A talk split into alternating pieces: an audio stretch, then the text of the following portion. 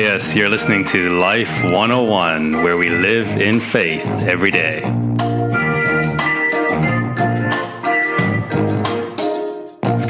This is Line Upon Line, where we study God's Word line by line. And I'm your host, Pastor Adrian.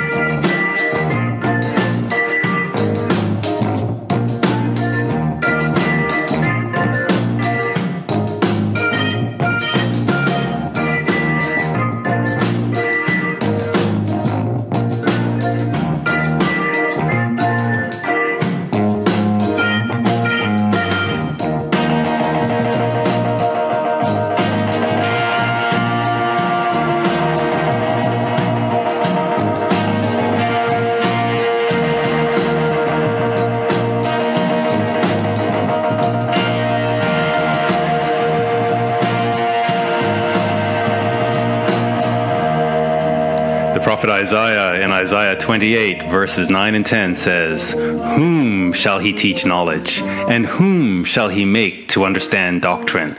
And then he answers, Them that are weaned from the milk and drawn from the breasts. For precept must be upon precept, precept upon precept, line upon line, here a little and there a little.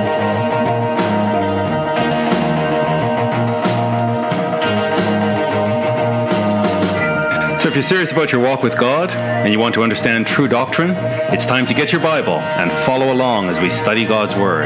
It's time to be weaned from the milk. Get your Bible, tell a friend, tell your pastor about this study, and let's get into God's Word line upon line. After that, the return of Christ.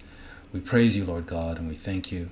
We ask your blessing on our study, your blessing on our understanding, and that you would deepen our faith in your word. We praise you. We ask these things in Jesus' holy name. Amen. So we are up to Isaiah chapter 52, and uh, it's a short chapter. What I want to do before I go to Isaiah chapter two, 52 is set it up uh, with Lamentations. And that's a book that we don't go to very often.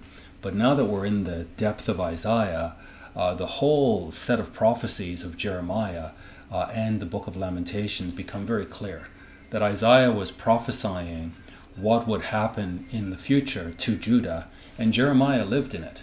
He lived during the Babylonian siege, and then he personifies Jerusalem's uh, outcry uh, with lamentations. So I would really recommend, if you could, uh, just as kind of homework assignment, read the whole book of Lamentations. It's not that big, but I think you'll find, having gone through Isaiah, it'll just really make sense to you. But I just want to call out a few verses out of uh, Lamentations chapter 1 and, and uh, 2 before we go into uh, chapter 52 of Isaiah.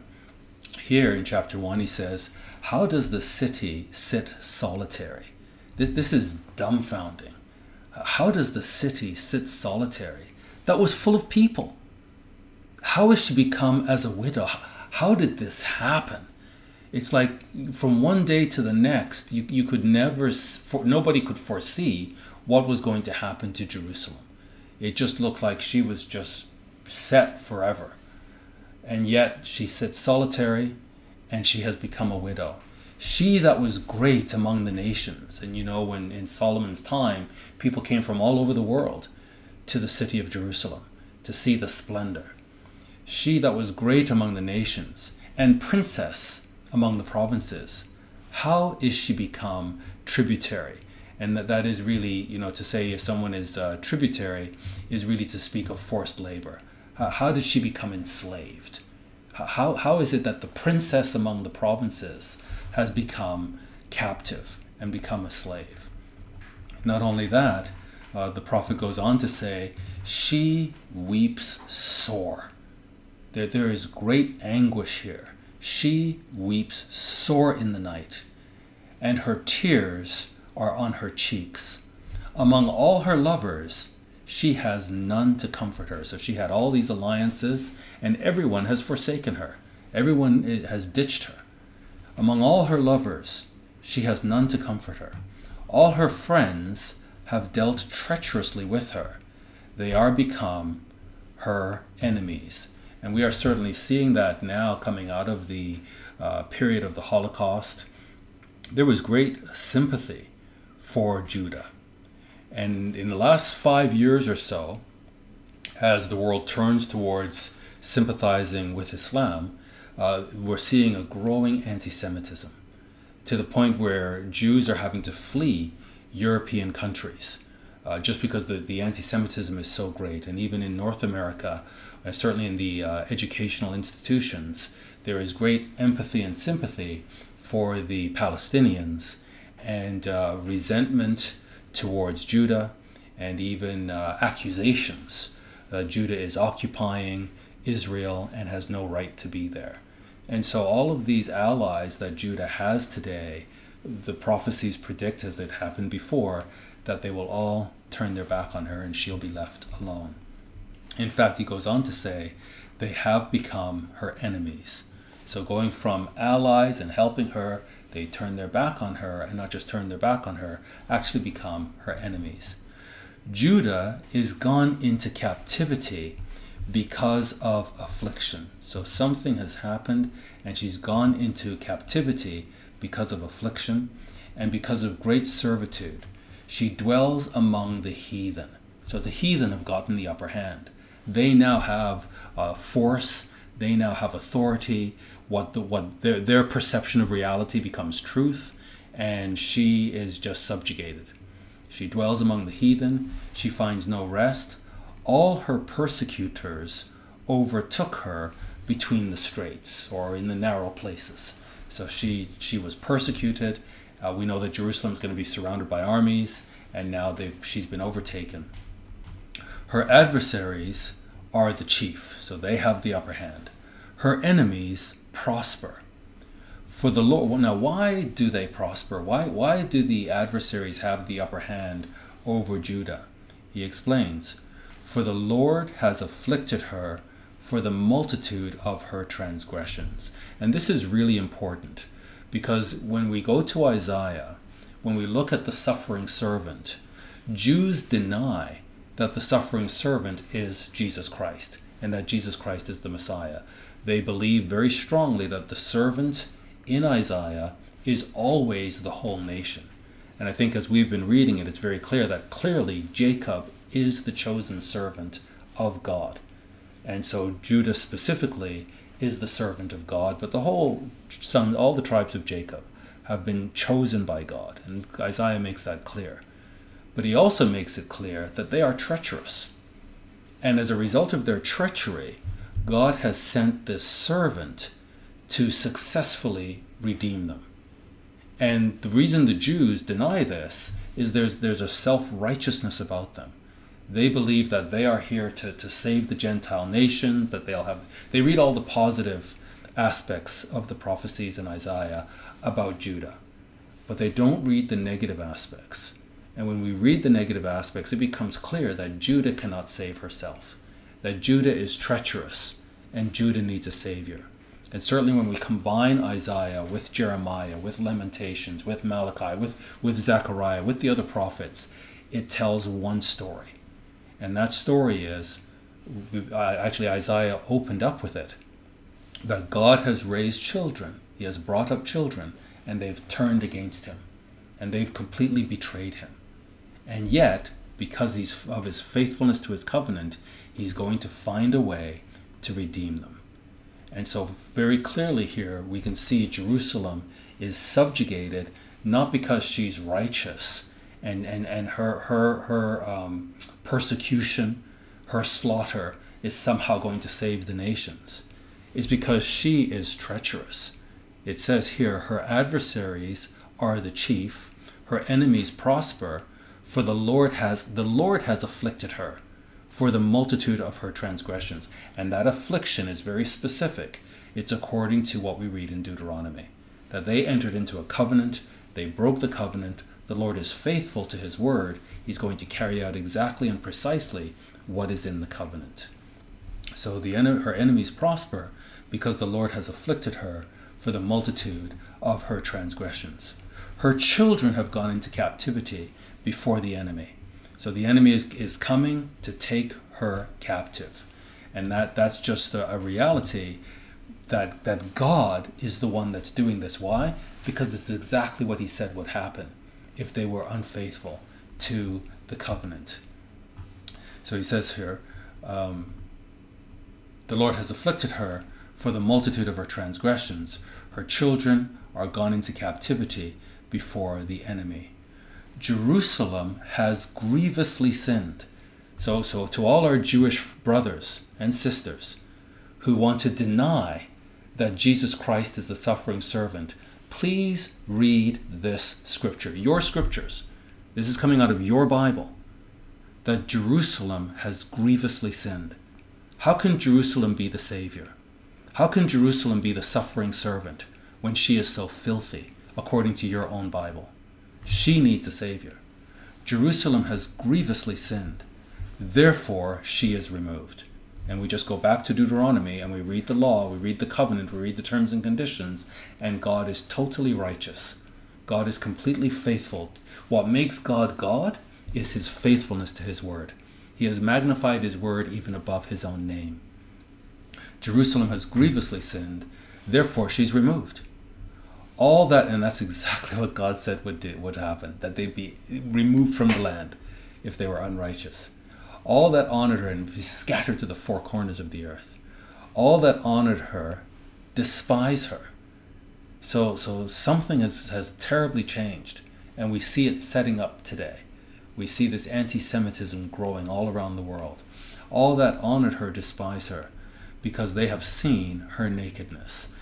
This, this, this is the reality. They have seen her nakedness. Yes, she sighs and turns backward. Her filthiness is in her skirts. She remembers not her last end. Therefore she came down wonderfully. She had no comforter. O Lord, behold my affliction, for the enemy has magnified himself. So Jerusalem is going down, the enemy is coming up. This is the Lord's doing. Verse 15 The Lord has trodden underfoot all my mighty men in the midst of me. So we know Jerusalem's going to be surrounded by armies, and all her mighty men are going to be trodden underfoot. He has called an assembly against me to crush my young men. This, this is God's doing.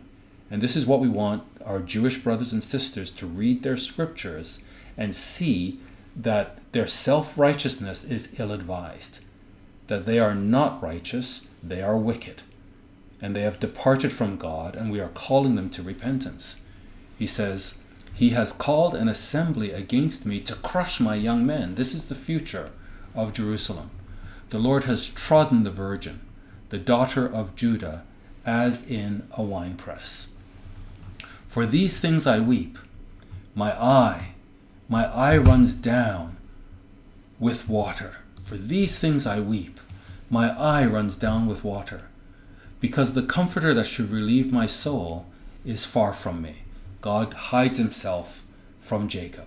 He hides himself from Judah. She's all alone. The comforter that should relieve my soul is far from me. My children are desolate because the enemy prevailed. Zion spreads forth her hands, and there is none to comfort her. The Lord has commanded concerning Jacob that his adversaries should be round about him. And we know that when Jesus Christ was on earth and he was in Jerusalem and he was in this great confrontation, Matthew 23, uh, before the great prophecy in Matthew 24, he was in this confrontation with the scribes and the Pharisees. And he says, You know, how often I would have gathered your children, but you wouldn't have it. And he says, Behold, your house is left to you desolate. And then he goes on to predict that Jerusalem will be surrounded by armies and that they will not see him again until they say, Blessed is he who comes in the name of the Lord. And that's what's being set up here. They're going to be in such horrific circumstances that they will finally acknowledge him whom they've pierced. The Lord has commanded. This is He's commanded this. This must happen. This is the righteousness of God. It, as much as it pains him, and he says, I, I would have gathered your children together, I would have protected them. As much as it pains him, because he is God, and he keeps his word, and it's impossible for him to lie, he has to carry this out. And so the Lord has commanded concerning Jacob. And notice it's concerning Jacob. It's not just Judah, It's all the whole house of Jacob, all the tribes of Jacob. The Lord has commanded concerning Jacob that his adversaries should be round about him. They will be surrounded. Jerusalem is as a menstruous woman among them. In other words, they see Jerusalem as filthy. They see Jerusalem as unclean. They have their own definition of righteousness, and they're imposing that definition of righteousness on Jerusalem. And Jerusalem is, is considered un, uh, unbelieving, Jerusalem is considered evil, Jerusalem is considered wicked by them. And there's no regard for her whatsoever, so they can go in and just, just treat her with uh, enormous disrespect. Notice what Jeremiah says The Lord is righteous there is this understanding that the prophet has that as much as the Lord is commanding this desolation on Jerusalem, he's doing so in his righteousness. The Lord is righteous. For I, that is Jerusalem, have rebelled against his commandment. He understands. And this is what we need our Jewish brothers and sisters to understand. They have rebelled. They have broken the covenant. Let's open up the covenant and let's read the terms and conditions and see where uh, Judah, uh, really Jacob, has repeatedly broken the terms and conditions. And even God divorced the northern tribes, and the southern tribes saw what God did. They saw how wicked the northern tribes were. They saw how God divorced them, and then their evil was worse. But because of God's faithfulness to Abraham, he did not divorce them, but he's setting up a way now to redeem them. The Lord is righteous for I have rebelled against his commandment. Hear, I pray you, all people, and behold my sorrow. My virgins and my young men are gone into captivity. So, this is unfortunately uh, the near term future that Jerusalem is facing. My virgins and my young men have gone into captivity. Behold, O Lord, I am in distress. My bowels are troubled, my heart is turned within me for I have grievously rebelled. And so there's a, a real um, righteous acknowledgement of the sin here. And this is what we need all Judah to, this is the, the whole plan of God, is to drive Judah to this point of true, wholehearted repentance so that they can receive the Holy Spirit and finally be the servants that He has in mind for them. For I have rebelled. Abroad the sword bereaves, at home there is death. So they're, they've been taken captive wherever they are. They're being hunted down. They're being beheaded. Uh, at home, they're being killed. Lamentations 2. The Lord has swallowed up all the habitations of Jacob. So this is not just Jerusalem. And certainly, you know, when he says here, um, uh, abroad the sword bereaves, at home there is death home obviously being uh, Jerusalem. And, and when we look at uh, how Jerusalem is surrounded, so this is the Lord's doing, it's been building up over time. And Jerusalem is surrounded by terrorist organizations that hate her. So these armies are going to surround her, they're going to move in. The only reason, in fact, that she survives the way she does today is this alliance that she has with America. And once once America goes down, she is vulnerable. And so you just look at how she is surrounded by these enemies. And so uh, she loses the upper hand, she loses all respect, and unfortunately, that means slaughter for Israel. So he goes on to say here.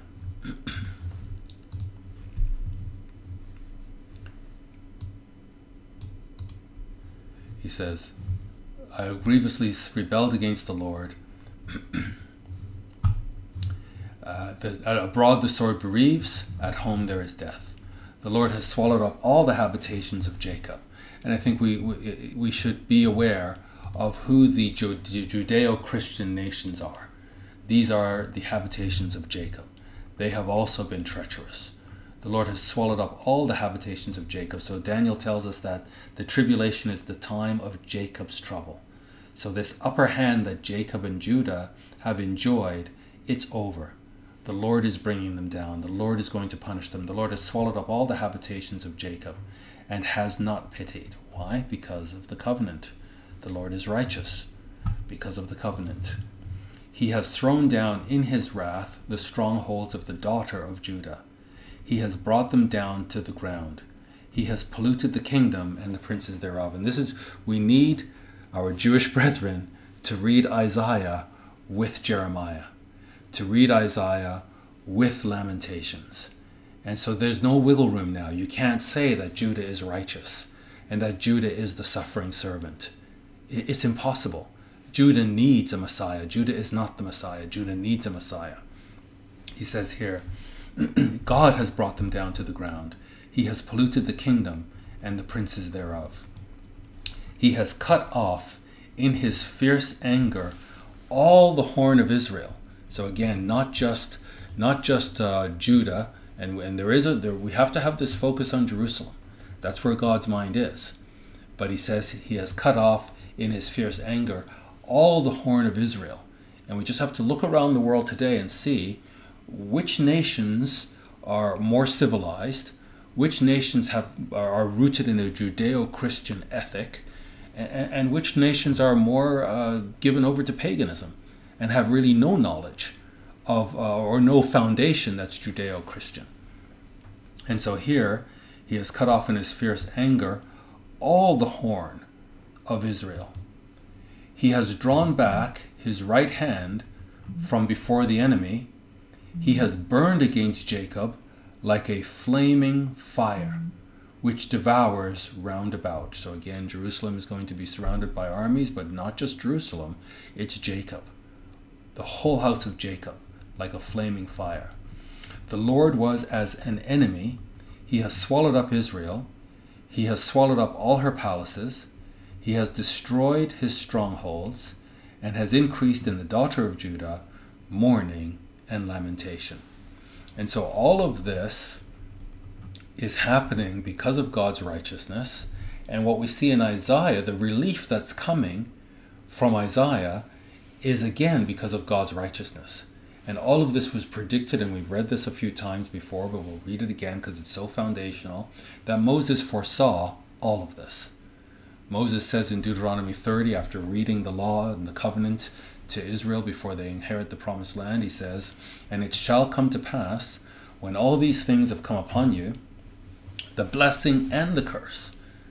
So Moses could see that they would receive the blessing, that Jerusalem would be this uh, splendid power among the nations, but he could also see that they were going to be unfaithful and that they would be scattered according to the covenant. So Moses understood the punishment. It's not going to be random. You know, it's not going to be according to Quran where it says that God turned them into apes and pigs because they broke the Sabbath. This is random. It's arbitrary. God is not arbitrary. God is very precise.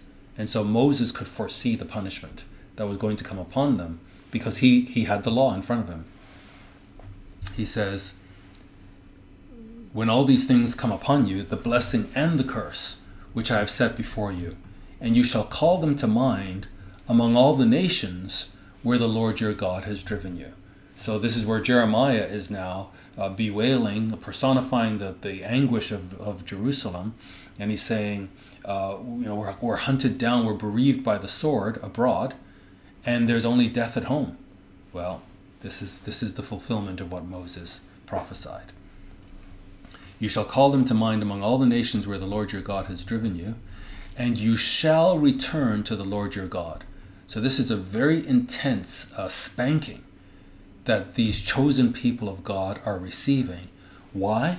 In order to turn them to their God, in order for them to acknowledge that they have betrayed him and you shall return unto the Lord your God. So Moses could see this, that God would not forsake them. He would punish them, yes, but he wouldn't forsake them. You shall return unto the Lord your God, and shall obey his voice, according to all that I command you this day. So Moses is really foreseeing the new covenant. He's seeing that these people would receive the Holy Spirit, and that Holy Spirit would enable them to do all the commandments. So you shall obey his voice according to all that I command you this day, you and your children, with all your heart and with all your soul. So not only is he seeing the new covenant and seeing uh, the people of Israel filled with the Holy Spirit and loving God authentically, true, truly, wholeheartedly, he's also foreseeing the second resurrection. What we see in Ezekiel 37, because he's saying, You, you people that I'm talking to now, and your children, but these people are going to die. But they and their children will serve God with all their heart and with all their soul, which can only mean they're going to be resurrected and the Holy Spirit is going to be put in them. That then the Lord your God will turn or end your captivity. So he could see they're, they're going to be taken captive, but then God is going to end the captivity and have compassion on you and will return, and notice this, and gather you from all the nations where the Lord your God has scattered you. It's not an arbitrary punishment. It's very specific.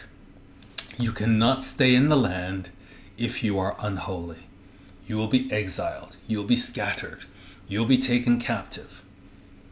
But then, because of God's commitment to Abraham, you will be gathered and brought back.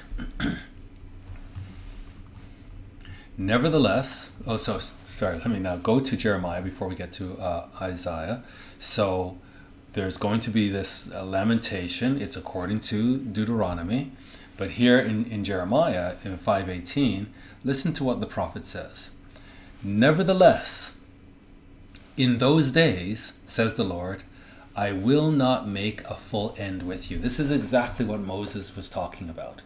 That you're going to be scattered you're going to be punished. You're going to be cursed. But you will still exist. That as much as the enemies hate you, they will not be able to destroy you. Why? Because God will not make a full end of you. Because He has this commitment to Abraham, which He is going to fulfill through you. So you're going to have to come to this place of repentance. So uh, Jeremiah sees what Moses saw. Nevertheless, in those days, says the Lord, I will not, not make a full end with you. And it shall come to pass when you shall say, Why does the Lord our God do all these things unto us? Then shall you answer them, Like as you have forsaken me, and served strange gods in your land, so shall you serve strangers in a land that isn't yours very specific, not arbitrary. You took it upon yourself to serve strange gods in the Holy Land. Okay, according to the covenant, you will now be taken captive and you will serve strangers in a land that's not yours, even though you had everything going for you. So they're wondering why why are we suffering like this? This is why. He says Jeremiah goes on to say, "Declare this in the house of Jacob and publish it in Judah. These are our marching orders. We have to be declaring these truths. We, we have to be clear on the truth ourselves. Study the word, be a you know workman that can study the word and show ourselves approved, that we understand the scriptures, understand the prophecies. And then when we understand them, we need to declare the truth of these prophecies in the house of Jacob. So that means we need to know where's the house of Jacob? And not only the house of Jacob, we need to publish it in Judah. So we, we have a very specific ministry to Judah. And we need to figure this out. And, and clearly, the internet is a great way of doing this, but we have to look at every door that God opens and make sure that we are declaring these truths about God's people to God's people in the house of Jacob and in Judah, saying, Hear now this O foolish people and without understanding. This this is uh, you know god's truth is not always pleasant it's always true it's not always pleasant. And so there's a message here that these people are foolish and they have no understanding. They think they're sophisticated but they're actually very foolish and they have no understanding. Which have eyes and see not which have ears and hear not. Exactly what Isaiah prophesied in Isaiah 6, exactly what Christ quoted when he was in his ministry here on earth. And now here it is. Jeremiah saying, Tell them they lack understanding. Things are happening right in front of them, and they have no clue what's happening. They're hearing things and they have no understanding. We need to confront them and tell them this. Now, Jeremiah says for, on behalf of God, Fear you not me? You, don't you fear me? Says the Lord. Will you not tremble at my presence? And they, they don't. They don't. They say, they scoff. It's quite remarkable. But God is saying, Will you not tremble at my presence, which have placed the sand for the bound of the sea by a perpetual decree, that it cannot pass it? So it doesn't matter how powerful the water is, it's bound by the sand. And God did that. And it can never pass the boundary. He says he, he has placed the sand for the bound of the sea by a perpetual decree, so it's forever, that it cannot pass it. And though the waves thereof toss themselves, yet can they not prevail. They, they, they just, they cannot get the upper hand over the sand of the seashore, no matter how powerful these waves are. And God saying, I did that. Though they roar, yet can they not pass over it. This is the God that we're dealing with. It's the creator of the universe. But this people has a revolting and a rebellious heart. They are revolted and gone. Neither say they in their heart, Let us now fear the Lord our God, that gives rain, both the former and the latter, in its season. He reserves unto us the appointed weeks of the harvest. So they just have no fear of God, no understanding. And they don't they don't have an acknowledgement of God in their heart. And so we have to confront them, bring these truths to them, bring this understanding to them, and ultimately get them to turn. We know from Moses' prophecy and Isaiah and Jeremiah and Malachi and Zechariah uh, and Christ that eventually, and the Apostle John, eventually they will turn. They will see and acknowledge him whom they've pierced. But somebody has to be preaching the good news to them. Now, we cha- covered chapter 51 last week. This week we're going to begin in uh, 52, but just want to pick up a couple of verses from last week. Because of the sense of urgency. In Isaiah 51, verse 9, we see this Awake, awake! So, this awake, awake, there's a sense of urgency. Put on strength, O arm of the Lord. So, this is the first awake, awake, that the arm of the Lord must put on strength. Awake as in the ancient days, in the generous days of old. Are you not it that cut Rahab and wounded the dragon? Okay, so that's the first awake, awake. The arm of the Lord must put on strength. Then in verse 17, Awake, awake! Stand up, O Jerusalem! So, because the arm of the Lord has put on strength, now Jerusalem can stand up. And we see that in Zechariah 12. Awake, awake, stand up, O Jerusalem, which has drunk at the hand of the Lord the cup of his fury. So, again, to our Jewish brethren, how can Jerusalem be the Savior when God is punishing her so severely because of her wickedness? She needs a Savior. Stand now she can stand up because the arm of the Lord has strengthened. Awake, awake, stand up, O Jerusalem, which has drunk at the hand of the Lord the cup of his fury. She had to drink this. You have drunken the dregs of the cup of trembling and wrung them out. This, this, you know, Isaiah is very poetic, and I wish uh, that I could do this in Hebrew. I'm sure it's, you know, the po- the poetry is lost in English, but we do get a sense of it here. But also the intensity.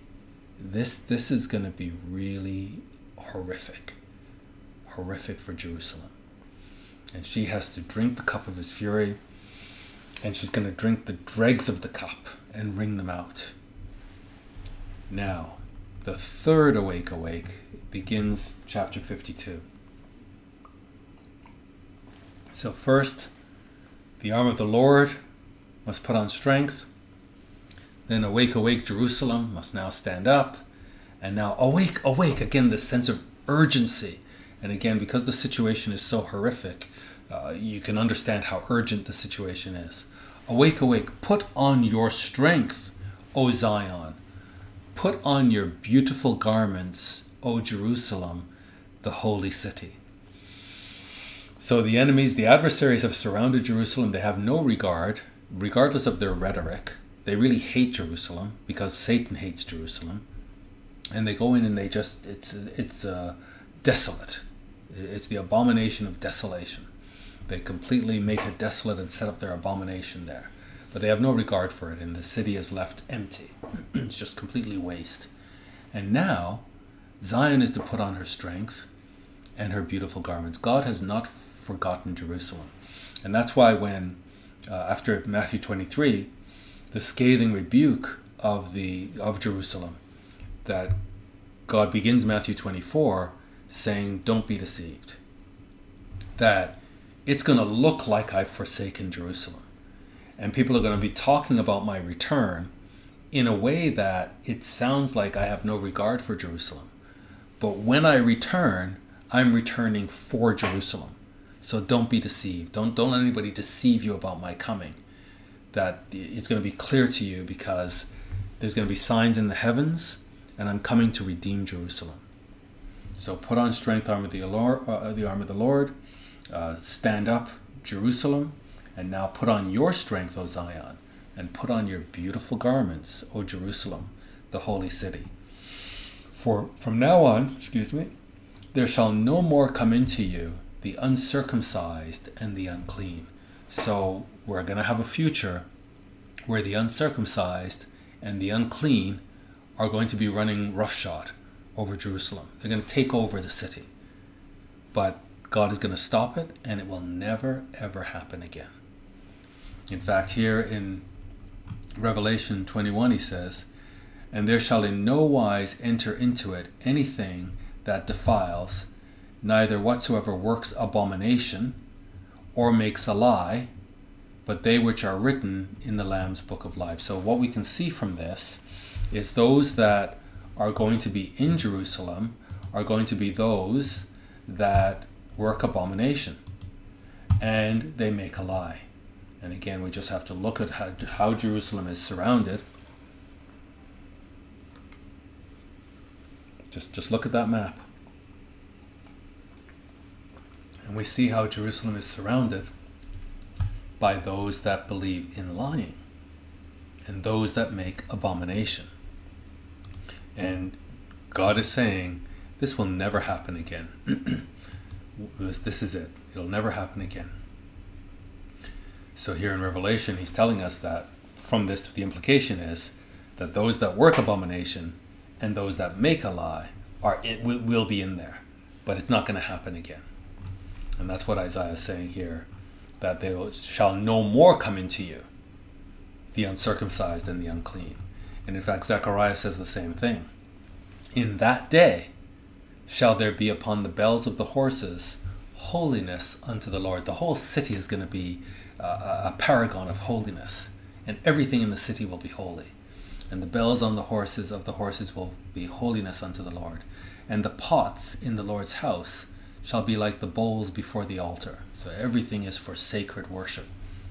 Yes, every pot in Jerusalem and in Judah shall be holiness unto the Lord of hosts. So we go from this abomination of desolation, uh, Jerusalem being desolate, to it being rebuilt and restored and glorified.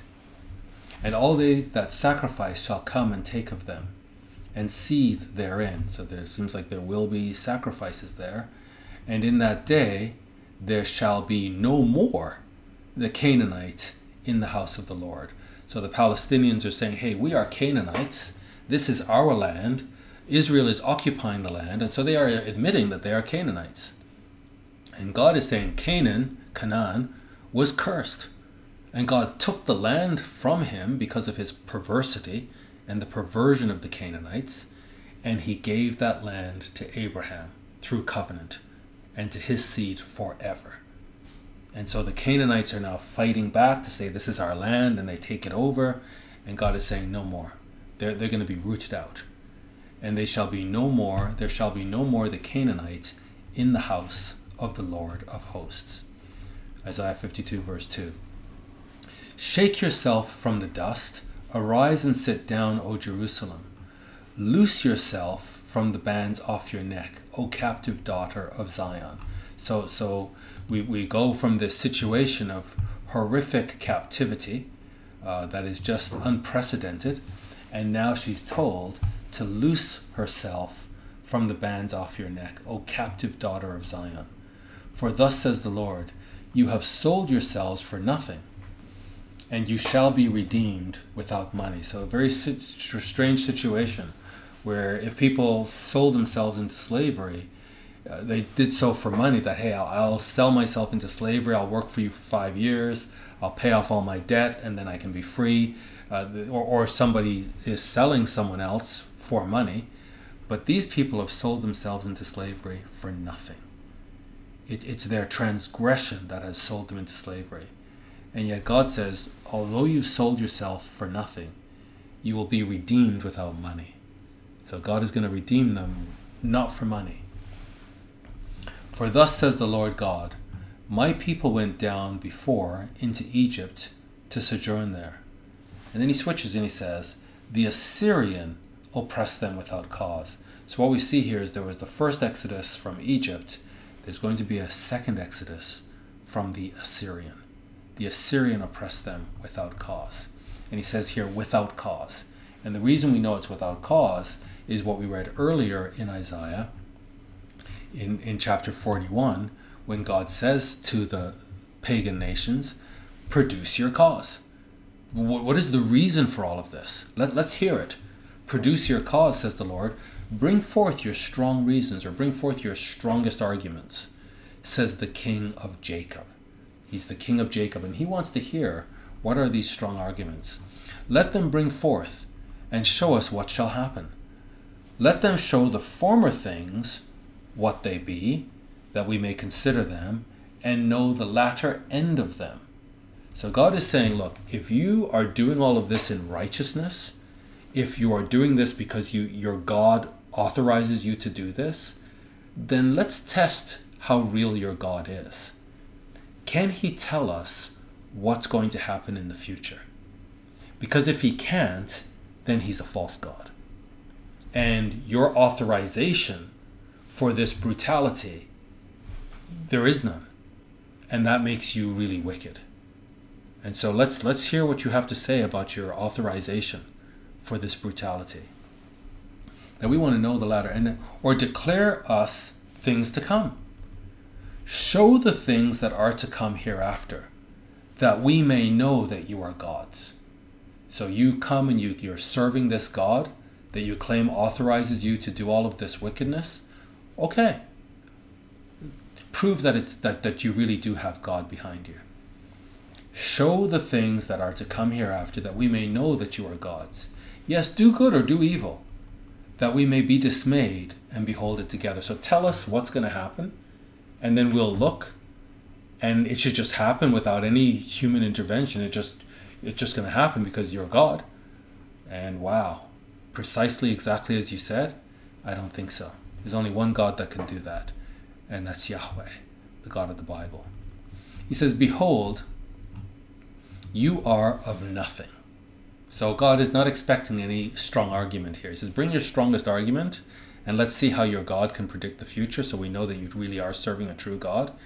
You're nothing, and your work is nothing. And abomination is he that chooses you. And many, many, many are choosing an abomination. And we need to be clear that we're not choosing this. We're choosing the God of the Bible. Isaiah 52. Now, therefore, what have I here? says the Lord, that my people are taken away for nothing? They that rule over them make them to howl, says the Lord, and my name continually every day is blasphemed. So God's name is blasphemed by the heathen. And in fact, Paul quotes this passage in Isaiah 52 in Romans 2. in Romans 2:23 he says, "You that make your boast of the law through breaking the law dishonors you, dishonors you're dishonoring God. You dishonor God. For the name of God is blasphemed among the Gentiles through you, as it is written." So he's referring back to Isaiah saying because of your behavior, because of your treachery, you're causing God's name to be blasphemed. Exactly what Isaiah says. So Isaiah says, Now therefore, what have I here? says the Lord, that my people are taken away for nothing? Again, because of their treachery, because of their wickedness. They that rule over them make them to howl, says the Lord, and my name continually every day is blasphemed. So, because Israel forsook God, they found themselves in this situation where their God is mocked. How could, how could your God, uh, in fact, Allahu Akbar literally means Allah is greater. Greater than who? Greater than Yahweh. So every time Muslims are subjugating Judah and crying out Allahu Akbar, this is blasphemy. Yahweh's name is being blasphemed. What's his name? Isaiah tells us he says, Therefore, my people shall know my name. They will know my name. Therefore, they shall know in that day that I am he that does speak. Behold, it is I.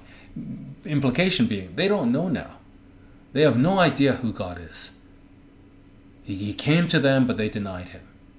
And, and he says, in terms of blaspheming his name in, in chapter 37, Whom have you reproached and blasphemed?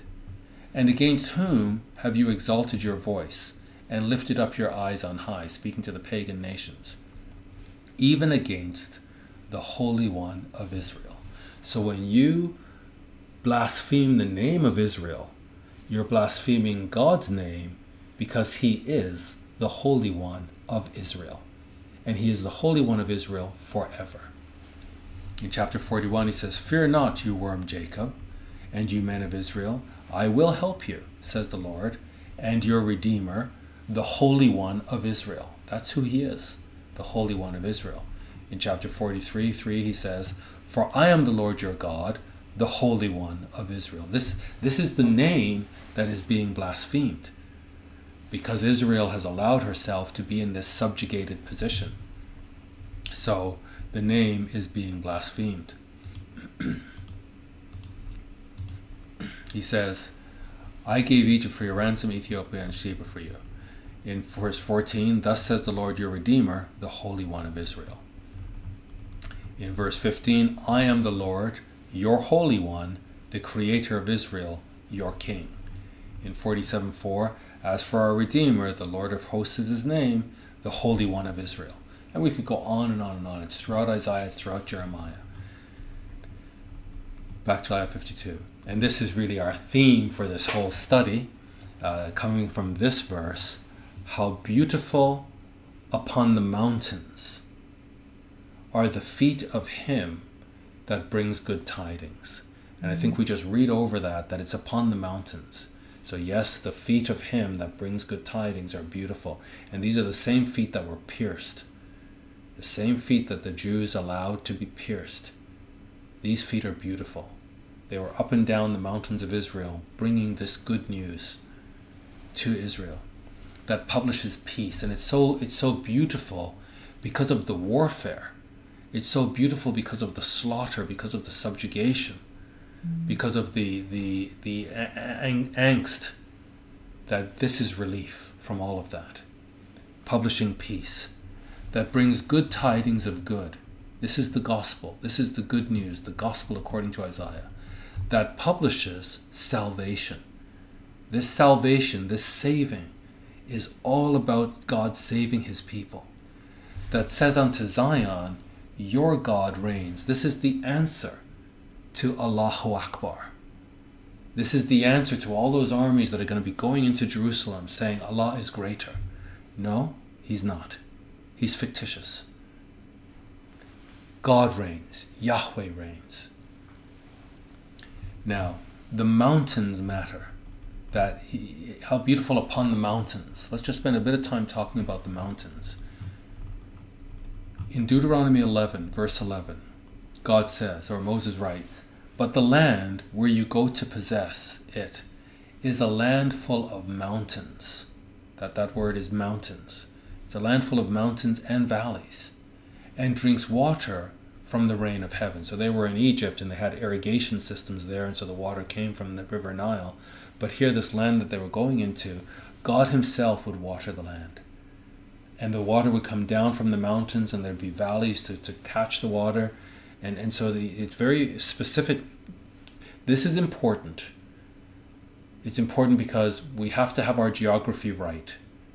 That a lot of people are very uh, north america centric in, in their in their uh, christianity in fact if you look at some of the ancient uh, older commentaries it was very british centric and and in fact you know the new jerusalem was britain and then it became very American centric. And all the American Christians are very focused on America. But the Bible is a book about the Middle East. And it's about a specific piece of real estate. And here are the characteristics of this real estate it's a land full of hills and valleys, full, full of mountains. That, that, that word in, in Hebrew, uh, actually, harim, is uh, mountains, and drinks water of the rain of heaven. This land, this specific land, is a land which the Lord your God cares for. For the eyes of the Lord your God are always upon it. God loves this piece of real estate.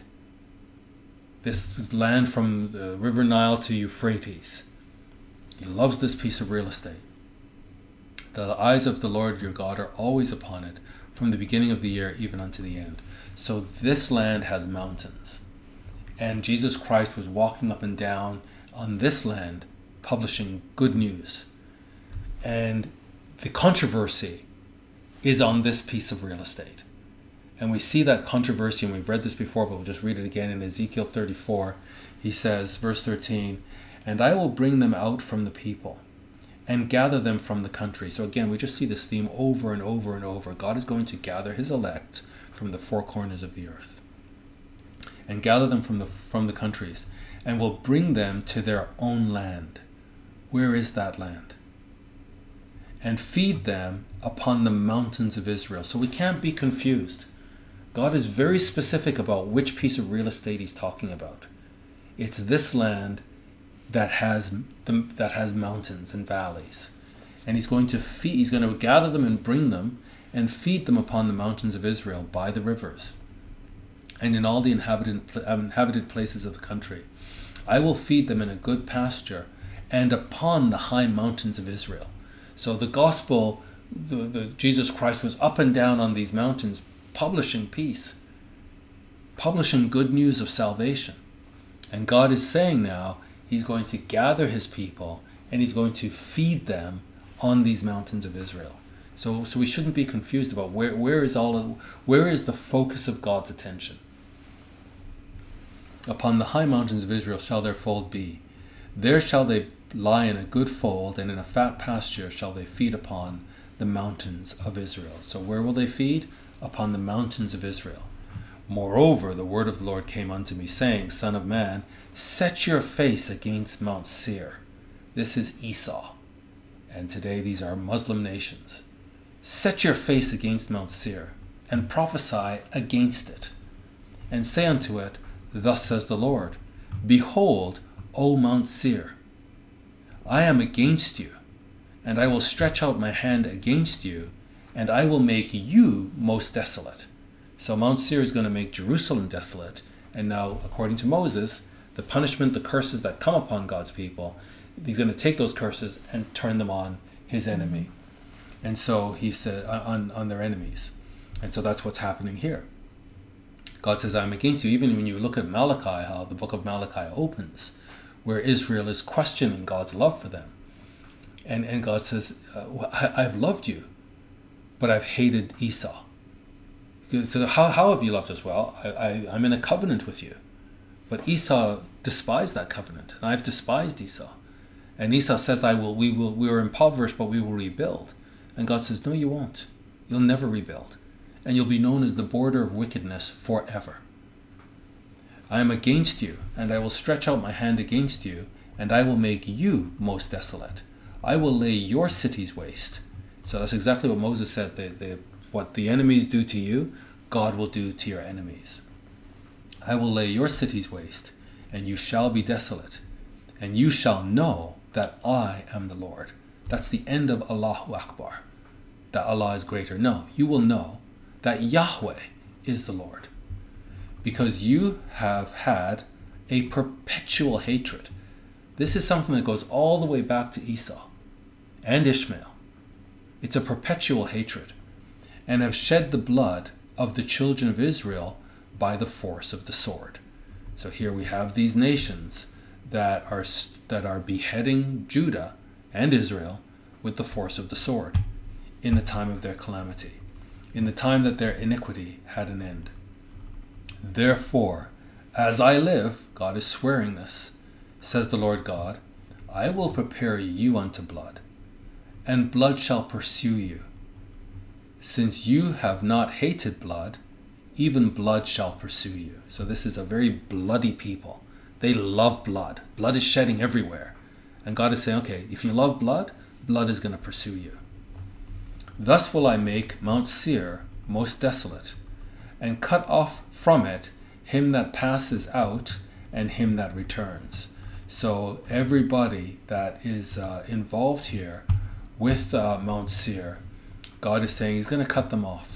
And I don't think it takes much imagination to try to think out, you know, who, who are these uh, Edomite nations that surround Jerusalem, that love blood, that have a controversy over God, that are saying that their God is God, that is uh, blaspheming the God of Israel, that God is now going to take them. And since they love blood, blood is going to pursue them. Thus I will make Mount Seir most desolate.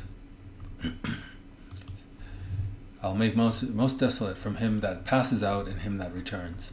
And I will fill his mountains with his slain men. So, so he's filling the mountains of Israel with slain men, and God is saying, No, I'm going to fill your mountains with slain men, in your hills and in your valleys. In, in your hills and in your in your valleys, he says.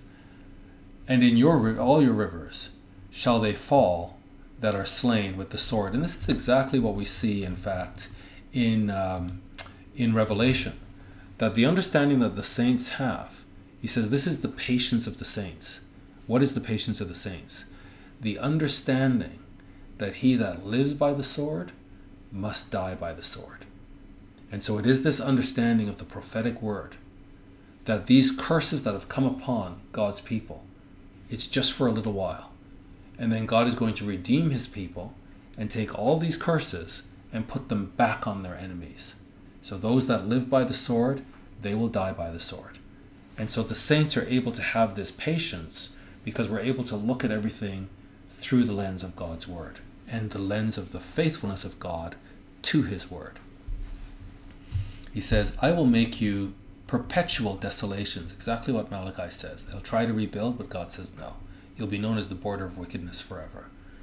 I will make you perpetual desolations, and your cities shall not return, and you shall know that I am the Lord. So there's a controversy. You don't know. You, you're claiming someone else is God, but you will know that Yahweh is the Lord. Because you have said, These two nations and these two countries shall be mine, that is, Israel and Judah, and we will possess it. It's ours. Whereas the Lord was there. He didn't realize the Lord was there. The Lord was allowing this we know from Habakkuk that God is uh, raising up the Chaldeans and allowing them to do their work. It's God's strange work, but it's only for a window, and then God is going to reverse it.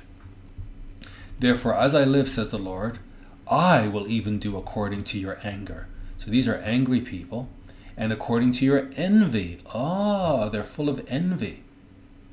They hate Judah because of Judah's heritage with God and there's envy there, and they want to claim that they have this heritage. So these are these are angry people, and they're envious people, which have used out of your hatred against them, which you have used out of your hatred against them. So these are people full of hatred. that if you subscribe to their ideology, you immediately become a hater. That when you study their scriptures, you hate. And you hate Judah specifically. And I will make myself known among them when I have judged you. And you shall know that I am the Lord. God keeps repeating this. There's real controversy. And we're saying to Zion, Your God reigns. And God is saying to Edom, the Edomites, You will know that I am the Lord.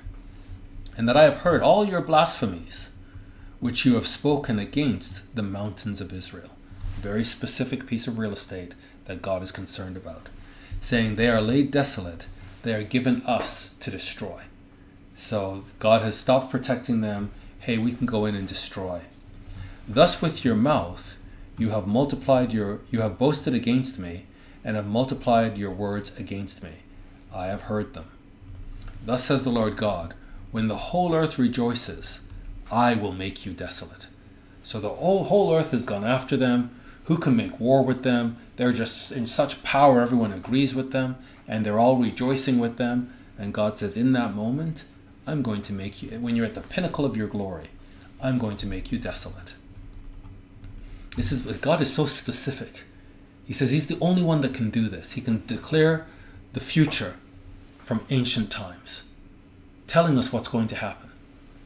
As you did rejoice at the inheritance of the house of Israel, because it was desolate, so will I do unto you. You shall be desolate. And they don't realize that Israel is the Lord's inheritance. And so Israel is the apple of God's eye.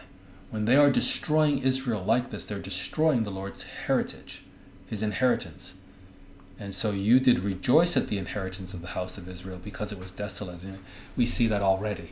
There's such joy whenever uh, there is a terrorist attack and Jews are, are slaughtered. So will I do unto you. You shall be desolate, O Mount Seir, and all Idumea, even all of it.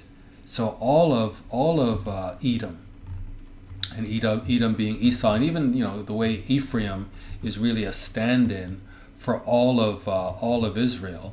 Uh, Edom is really a stand-in for all of uh, uh, Ishmael, Ish, the Ishmaelites, and because Edom married into Ishmael, so that whole um, really the, all these Muslim nations that surround are, are, are considered Edom. But we can see specifically the kingdom of Edom and all these neighbors that hate Israel and full of envy, hatred, and anger toward her, God says, they shall know that I am the Lord. So let's now, in that context, go back to Isaiah. And this is the context, this, this controversy over the mountains of Israel. This is what sets up the context for this verse. How beautiful upon the mountains are the feet of him that brings the gospel. This good news is so necessary because of the catastrophe, the catastrophic warfare that these mountains of Israel have been subjected to. How beautiful upon the mountains are the feet of him that brings the gospel, that publishes peace, that brings good tidings of good, and publishes salvation, and says unto Zion, Your God reigns, and the enemies will know that Yahweh is God. And again, this passage is quoted again by Paul in Romans 10. He says, How then shall they call on him in whom they haven't believed? And how shall they believe in him of whom they have not heard? And how shall they hear without a preacher? And how shall they preach except they be sent? So, so the only way to have a true preacher is someone who's actually sent, because this this requires courage. This requires a, a work ethic to be digging in and, and really understanding so that we can preach the truth. So, how shall they preach except they be sent? As it is written, and now he quotes Isaiah, but he pluralizes it. How beautiful are the feet of them that preach the gospel of peace and bring glad tidings of good things. So, this again shows that the prophecies concerning the suffering servant are now being fulfilled and continued in the body of Christ, in his church. And it's really that whole, you know, volume one of and volume two of Luke, where the gospel according to Luke is volume one, and we see the work of the Messiah. And then volume two is the book of Acts, where we see the work of the Messiah. Except this time it's through the Holy Spirit in his body. And so the church is the body of Christ. And so this clearly, again, we were asking before, is the Christian church prophesied? Here we see the Christian church is the embodiment of the suffering servant. How beautiful are the feet of them that preach the gospel of peace and bring glad tidings or good, good news of good things. But they have not all obeyed the gospel. For Isaiah says, Lord, who has believed our report? So Isaiah is saying they don't believe. We have a report and they don't believe. So then faith comes by hearing, and hearing by the word of God. So again, this is why we have to get the word of God right. We have to preach the word of God. We need to be going to the house of Jacob, going to the house of Judah, telling them of their foolishness, showing them the truth, showing them the prophecies, so that they can hear the word of God. But I say, have they not heard? Yes, verily, their sound went into all the earth, and their words unto the end of the world. But I say, did not Israel know? First Moses says, I will provoke you to jealousy by them that are no people, and by a foolish nation will I anger you. So God is trying to provoke his people. They will not listen. So he's now bringing the Gentiles into the church, giving the Gentiles the truth. Gentiles are now going to the Jewish people, going to Israel and saying, This is the truth and it's to provoke them to jealousy. But Isaiah is very bold, Paul says, and says, I was found of them that sought me not. I was made manifest to them that asked not after me. But to Israel, he says, All day long I've stretched forth my hands unto a disobedient and gainsaying people. So these people, God has tried to work with them, tried to work with them, but they're foolish, they're deaf, they're, they're blind, and yet the Gentiles come into the church. And, and they were not looking for God the way, the way God is looking for Israel. And so now, with the Gentiles coming into the church, their purpose is to provoke Israel. So God has not forsaken Israel. Back to Isaiah. Your watchmen shall lift up the voice, the voice together shall they sing, for they shall see eye to eye when the Lord shall bring again Zion. So God has not forgotten Zion. He'll see. Break forth into joy. Sing together, you waste places of Jerusalem. What a contrast. It's going to be horrific, and then it's going to be beautiful. Break forth into joy. Sing together, you waste places of Jerusalem. For the Lord has comforted his people. He will comfort his people. He has redeemed Jerusalem. This is God's focus. And this has to be our focus. We can't be so caught up in our, our daily lives. David says, May my right hand forget her skill, and my tongue cleave to the roof of my mouth, if I forget Jerusalem. And so we have to get our focus in the right place, and that is where God's focus is. And his focus is on the redemption of Jerusalem. For the Lord has comforted his people, he has redeemed Jerusalem. The Lord has made bare his holy arm in the eyes of all the nations. And uh, my wife was showing me in one of the commentaries, but when one bares his arm, it's to roll up you know, a long sleeve garment to get ready for work. And certainly, God is going to do a great work here in front of these nations. These nations that are vicious, these nations that are rebellious, these nations that are blaspheming. He's going to do. it. He's going to bear his holy arm. He's Zechariah 12. He's coming to fight and subjugate these nations and put them in their place. And all the ends of the earth shall see the salvation of God. Now, that sounds like it could be a positive thing, like, oh wow, uh, joy to the world, the Lord has come, let earth receive her king. Nonsense. Nonsense. It's not joy to the world. John, John tells us in Revelation 1, I believe it's verse 7, that the Jews are going to acknowledge Christ. But the nations are going to wail because of him. It is bad, bad news for the nations because all the nations have gathered together to fight against Jerusalem.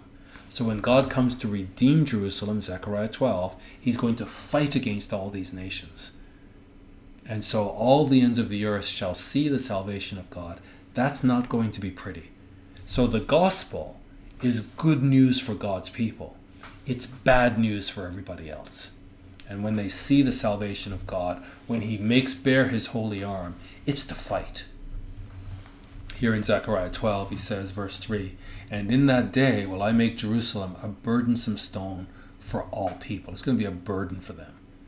All that burden themselves with it shall be cut in pieces. This is what the arm of the Lord is going to do cut them in pieces. Though all the people of the earth be gathered together against it. So, even though all the people of the earth think that they can destroy Jerusalem, they cannot. God has promised He will not make a full end of Jerusalem. And so He's going to bear His holy arm and He's going to destroy these nations.